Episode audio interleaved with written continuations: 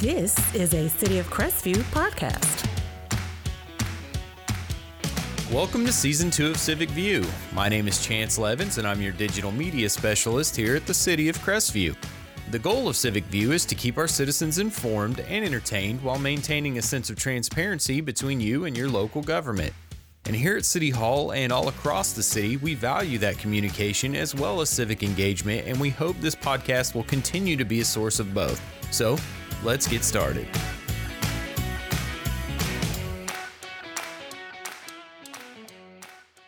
Hello, Crestview, and thank you for joining me for another episode of Civic View. And this episode, we're going to get into something that may be familiar to some people and may be Greek to others, and that is going to be our version of how a bill becomes a law here in the city of Crestview.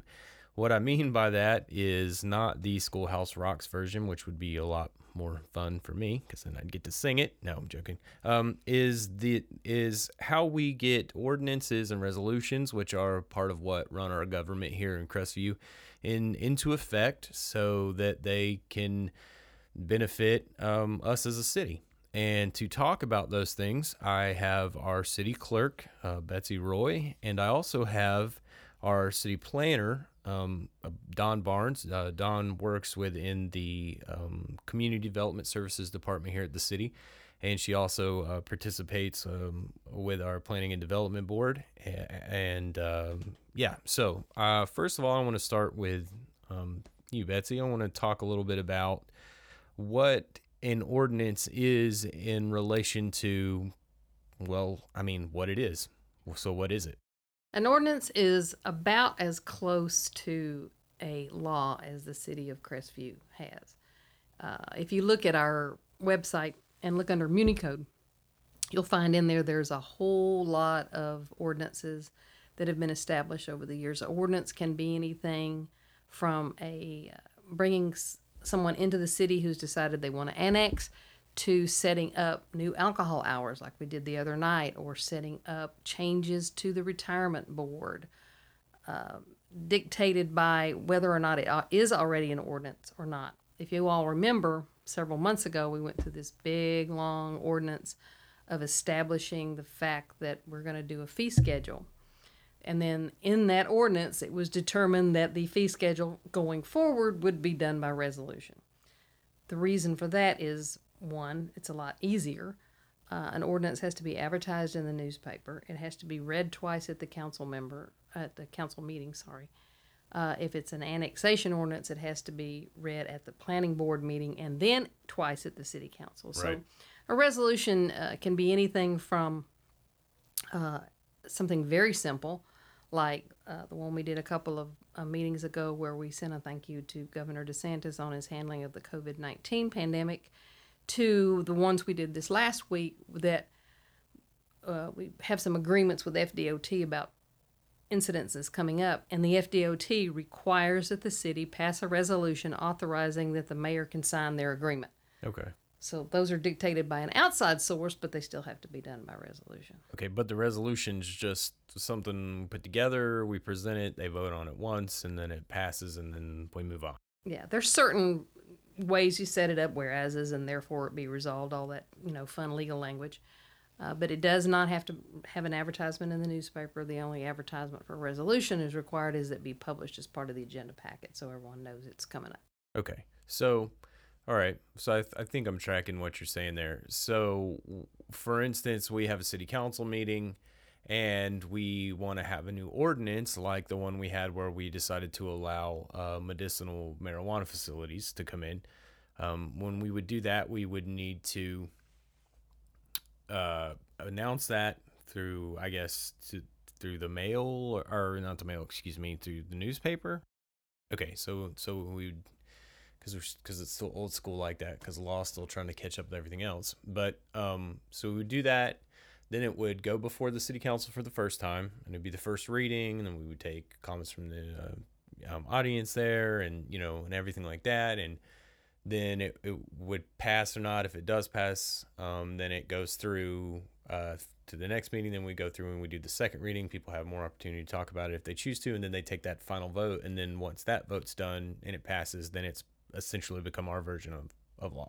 That's the second reading is actually a public hearing. Any ordinance has to have two public hearings. Okay. If it's a um, ordinance that has to do with um, annexations and that, the first public hearing is actually the planning and board meeting. Okay. If it's an ordinance that um, has to be public on the, the regular ordinances usually just have to have one public hearing. So that's why you have to have two readings. The first one is the reading. The second reading is the public hearing. So, so to Don here, when we do, you said they only need two readings, like with an annexation or, or something like that, or we're changing code. You, when it's presented in front of the planning board, you said that that counts as the first public hearing for it. Um, now, so I, I do, I've, I had Bill on a train. We talked a little bit, bit about the planning board. Um, I'm going to ask you a little bit about it because it's tied into, you know, it's a huge part of your job. So I think some people are kind of confused still about what exactly the planning board is and what it does. Um, we won't get in too much into it. It's a board of people that volunteer and were selected and they serve a purpose. But so, and I didn't know that till just now, um, how it functions. So y- you've decided that we're going to do some annexations and you, you do the things that you need to do to get that in front of the planning board. What are, what are some of those steps that you have to take? Well, generally, uh, annexations are requested by residents. Okay. For the most part. Uh, they want to annex into the city for whatever reason it is. We have to go through a set of steps where we send out uh, courtesy letters to everybody that's within three hundred feet of that property. Uh, we have to post the property with a big sign that says that this property is going to be annexing. And uh, then, of course, we also have to run the ad in the newspaper for the for the ordinance to annex it. And then it goes before the Planning and Development Board, who that board reviews anything having to do with land, whether it's an annexation or a comprehensive plan amendment for the future land use or a rezoning. Uh, they review that, and then they recommend to the city council whether or not they should pass it or not, basically. Okay. So, so it kind of functions as a way for Uh, someone to spend more time digging into it and looking at it and deciding if they think it's a good idea for Crestview, and then they push that recommendation forward to City Council, and then Council makes a decision from there. Correct. Okay. All right. So that, that makes sense to me a little bit now. I've been going to these meetings for like a year, and I'm still kind of like, ah, I'm not really one hundred percent sure what's happening right now. But that's that's on me. Get better at my job. No. Uh. So so w- now when it all comes out in the in the end. At the end of the wash, so to speak, there there's still ordinances, right? I mean, whether it's we've decided we're gonna, you know, change when you can buy alcohol on a Sunday, or whoever at five five whatever this address has decided they're going to annex into the city. In the end, the end result is still an ordinance. Is that correct? And then it goes into our our code, our city code. It goes into uh, what's right now. It goes. We have a, there's a company called Municode, and they publish all our ordinances, make references to them. You can search Municode for just about anything that, that you want to search. Right, and you can access that through our web. And and you get on there, and then you can find out, you know, if there's something you want to find out. Now, when you go and use that service, if you have, like, the ordinance number, can you just type that directly in? I thought so. I mean, and it also and it also includes the charter, all the original charter, the one we passed two, three years ago, and the one that just passed referendum. All those changes also go into Municode. So if anybody wants to look at the charter, it is on the website particularly, but it's also in Municode if you want to look at it. Okay, and so this is going to make me sound dumb that I and I should probably know the answer to this, but our city charter, it's its own standalone document. It's not like code, also, right? Right. Okay, I thought so. I just wanted to make it takes a place. It's it's the hierarchy is. An ordinance cannot be written to override something in the charter. Okay. It can be written to explain and clarify items in the charter, but it can't be used to change an item in the charter. That can only be done by referendum of the, of the electors in the city of Crestview. Okay. Right. So we so that's a position we have to turn around and vote on as citizens, correct? Like, for instance, how we've decided to move the Uh, election times. In this past election, we actually had three. We had the one referendum one, two, and three, where we changed election times. We uh, to primary election years um, in November. So we got away from March. uh, the um, redistricting or precinct redistricting, I should say. And then the um, third one, which actually ties somewhat into this, it allowed us to do more with the resolutions, right? And then it had it affected your position too, didn't it? There were just some just some duty changes, just some things that just would help us be able to help the city function a little bit better with the city management city manager system that we have going now that we're using. Yeah. And, and changing a lot of the things went through and changed it where it had to be changed by resolution rather than ordinance so that we can move faster and it doesn't take a month and a half to get a simple rule and regulation change. Okay, so so now I, I have an understanding of how the bill gets on Capitol Hill. So let's move through and how we get we, we get turned into a law. We have to go through the legislative process, so to right. speak. So I'll start with Don a little bit on, on this one. Um, you you have someone contact you. And they say, hey, I want to be, you know, I want to be a member of the city uh, and I want to get annexed. And you said, now you have to, you know, put it out in the newspaper. You have to put the postings out. You know, you'll see those. So where it says, you know, there's a public hearing uh, on this date related to the annexation of this property or the zoning change of this property, whichever one it may be. And you guys, do, do you, so do you then write the the legal language f- for this? Yes, the ordinances, the general language of the ordinances is basically the same. It's just filling in the details of, like, you know, the, the location, what the future land use designation or zoning designation is going to be for that particular property. Uh, the legal description is in there. Uh, if there's multiple properties, like the one that we're about to do for Foxwood, we actually included an extra exhibit that lists all of the parcel I D numbers so that we don't have to write an ordinance for every single property. Well, that would be, if you look back on the meeting that we had on Monday, where we had like six annexations or seven annexations, and there was a, an ordinance, a land use code, and then there was a one, the third one. I, I'm going to be real with you, I kind of checked out. There were so many. I. So thanks for that, because that meeting would take forever. And no offense, some of our meetings are fun and awesome, and some of our meetings are just that and that uh, one hundred five. Uh.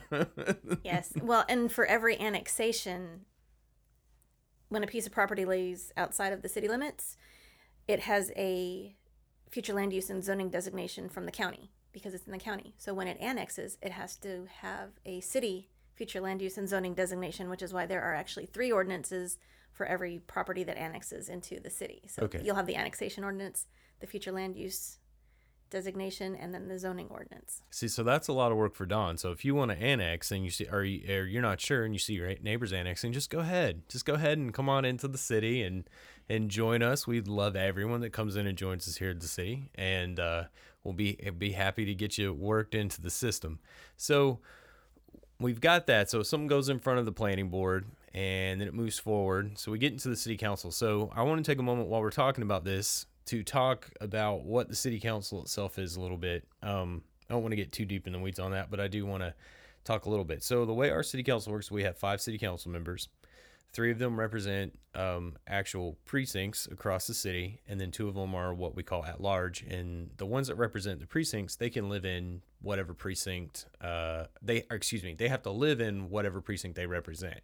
And we actually have an opening right now um, that you can apply for. Um, this podcast should come out by then. And um, if you want to be, when is the cutoff for that?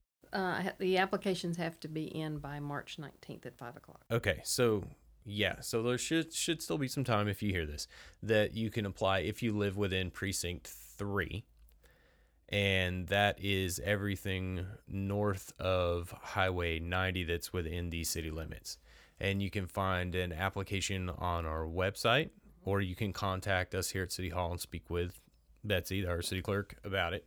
Um, so little just side shout out to that, and then we'll get back to the other thing. So, so we've got we've got the three that lives in precincts. We have the two that are what are considered at large, and they can live in, anywhere within the city. And we have these five members, and then we have the mayor, and so he acts as kind of like the C E O, so to speak. So he doesn't actually vote. He just uh, he runs the meetings, and then he is more of the face of the city as far as interacting with the public at functioning events and things like that. And he spends time working with Tim too, I know. Um, but Tim is our city manager, so effectively he is our uh, engine behind the management of our of our city as a whole. If you right? want, if you want to compare it to a company, the mayor would be the C E O, chief executive officer.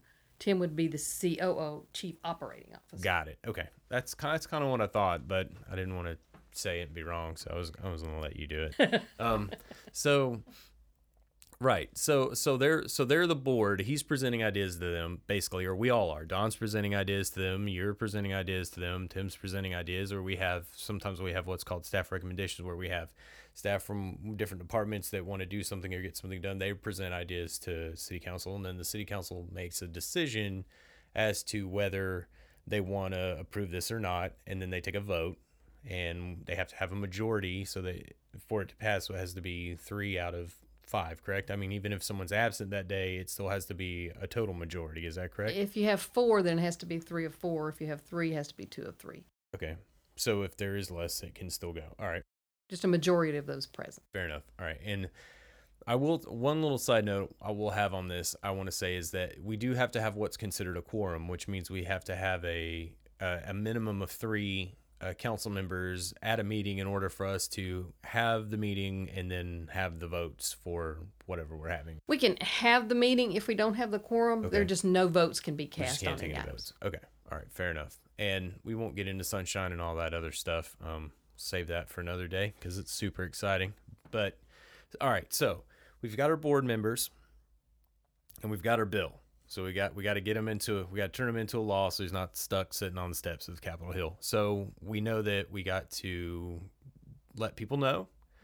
We have to have our public hearings on them. If they're an ordinance, we have to do that twice, um, and then we, we take our votes.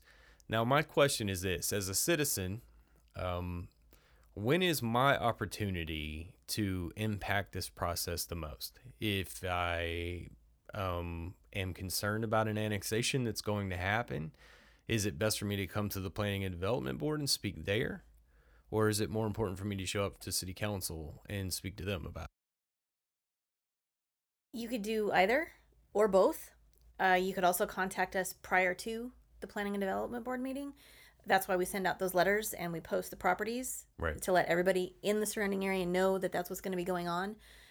If we get any phone calls, emails, or letters prior to the meetings, we do enter those into the record during the meeting. So okay. If someone calls and they're very against it, you know, we talk to them and we find out, you know, why, get some information. That way, if they're not able to attend the meeting, then we can, their their voice will still be heard. So they still have a voice even if they're not able to be there in person. Correct. All right, that's good. That's good representation. So I, I'm just going to bounce that same question off of you. If someone sees that an ordinance is going to happen, for instance, one that was super, you know, contentious, I guess the best word to use would be the medical marijuana um, stuff that we went through. Um, when's the best time for a citizen to raise their voice? I mean, is it better for them to go directly to their council member? Is it better to come to the city council meeting? I mean, we always want people to come to city council meetings and let us know what they do or don't like about what's happening in the city. And I mean that honestly when I say that. Um, but w- what's the best thing for a citizen to do that is the most empowering? And, and it's it's a combination. It's almost the same thing because an ordinance, a regular ordinance like the medical marijuana one, doesn't. It has to have two two readings, but not two public hearings. It only has to have one public hearing, which is the second reading. And usually, if it gets through the first reading and there hasn't been anybody getting up to speak to it, it pretty much usually flies through the second reading. So if you have questions about it, and if you if you look on our website when we post our uh, agendas, it has uh, the city clerk email on there. If you can't make it to the meeting, send us an email. We'll get on there. Uh, if it's on Facebook, you can put comments on there. But if it's something that is going to be controversial, chances are before it gets to the or we might have a tentative ordinance uh, at a workshop that gives people come that there's no voting. It's just pure discussion. We'll have a workshop on it, and then people can come in and give their opinions before we ever take it to an actual ordinance reading. I'm glad you brought that up, actually. I mean, just, just to interrupt you for a moment, I'm glad you brought the workshop up because we, we have those. We I live stream them. I monitor the comments during them. I know sometimes we don't have them at the ideal time for a person to make it to them because we, we do them. Sometimes they happen during business hours, uh, and they can be quite long. But that is a public meeting also. It is open to the public. It's open for you to come and bring your input. And as you said, it's a great time because no one's voting on anything. And that gets confusing sometimes, especially when I'm streaming on Facebook. People are like, what is this? You know, like, what is this thing that's happening? Well, is it a council meeting? Well, no, no, it's a workshop. Well, what does that even mean? We're literally workshopping, you know, our ideas for where we're going and what we're looking at doing and talking about. And these, these are going to be things that are quite possibly going to be showing up in front of the city council as we move forward. And so the workshop is just as important, you know, as, uh, as the city council meeting is. But if you can't make the workshop, or if it's during the day, you know, like the difference between the workshops, sometimes we do those at like four thirty, or if they're really long, sometimes we do start them at two thirty. Um, and, and you go, so you, so I can't do that. I, you know, but I can make a city council meeting at six. So it's, so first reading, second reading, I guess what I'm trying to hear from you, or what I think I'm hearing from you rather, is that first reading is going to be when you want to get there and you, you, I mean, you can come express your opinion on it at the second meeting as well, but, um, you know, the first meeting sounds like it's where you're going to get the most, um, no, that's no, where you're going to be able to express yourself the most and, and have the most impact. Maybe, I guess this, I don't know about the most impact, but if it's, if it's the first reading and, and it hasn't been through a workshop, it's just the first time it's coming up and somebody gets up and is vehemently against it mm. at that first reading, then that might be a point where the council and the city manager decide, hey, maybe we need to have a workshop on this. A lot of times in the past, okay. when it's been a, an ordinance like animal control or mm-hmm. something, we've had a first reading, but then we've scheduled a workshop in between first reading and second reading for people to really come in and, and, and, and make their opinions known. Okay, okay. Is that it's not an automatic from first so, reading, second So it's reading. Possible that, you know, if we have something going on, enough people are like, hey, I, you know, I don't agree with this, or I think we should try this a different way, then we'll pump the brakes and we'll do a workshop about it and re- rethink what we're doing. And you'll hear Tim sometimes ask, Mister Bullock asks sometimes, hey, do we need to workshop this? And the council will either no, we're, we're all good, or yeah, I think we need to take it to a workshop. Okay. All right. Well, that, I mean, that, that makes sense.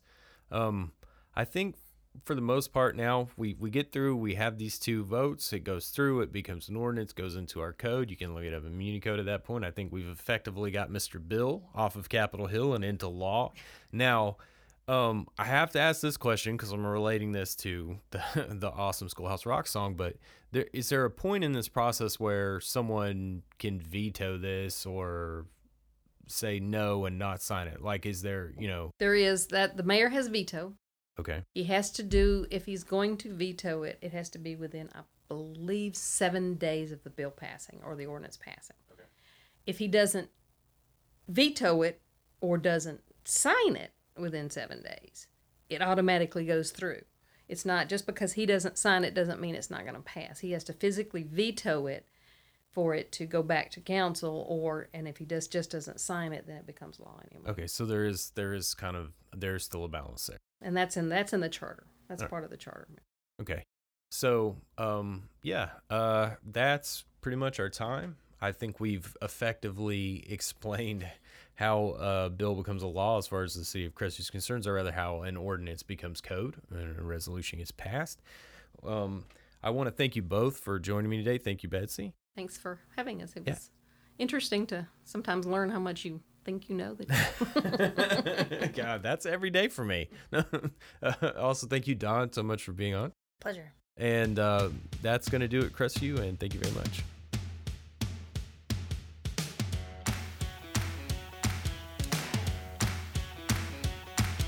Thank you for joining me for this episode of Civic View. You can hear new episodes every Friday on Spotify, Pandora, Amazon, Audible, Podbean, iHeartRadio, and on our website at w w w dot city of crestview dot org. Civic View is a public affairs program produced and recorded right here at City Hall and is also featured Saturday mornings at seven a.m. on W A A Z F M and W J S B A M.